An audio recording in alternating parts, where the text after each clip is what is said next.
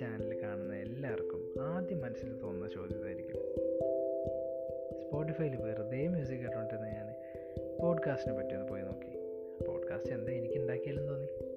എനിക്ക് എല്ലാവരോടും സംസാരിക്കാൻ ഭയങ്കര ഇഷ്ടമാണ് വീട്ടിൽ വെറുതെ ബോറടിച്ചിരിക്കുമ്പോൾ ഇതുപോലെ എന്തെങ്കിലും ചെയ്യണമെന്ന് തോന്നി. അപ്പോൾ ഒരു പോഡ്കാസ്റ്റ് ചാനൽ ഉണ്ടാക്കി. പിന്നെ എനിക്ക് ഇഷ്ടപ്പെട്ട കാര്യങ്ങൾ experiences examples life stories love stories അങ്ങനെ ഒരുപാട് കാര്യങ്ങൾ നിങ്ങളുടെ അടുത്ത് ഷെയർ ചെയ്യാൻ വേണ്ടിയിട്ടാണ് ഞാൻ ഈ ചാനൽ ഉണ്ടാക്കിയത്. അപ്പോൾ ബോറടിച്ചിരിക്കുമ്പോഴോ വെറുതെ ഇരിക്കുമ്പോഴൊക്കെ ഈ പോഡ്കാസ്റ്റ് എടുത്ത് കേട്ട്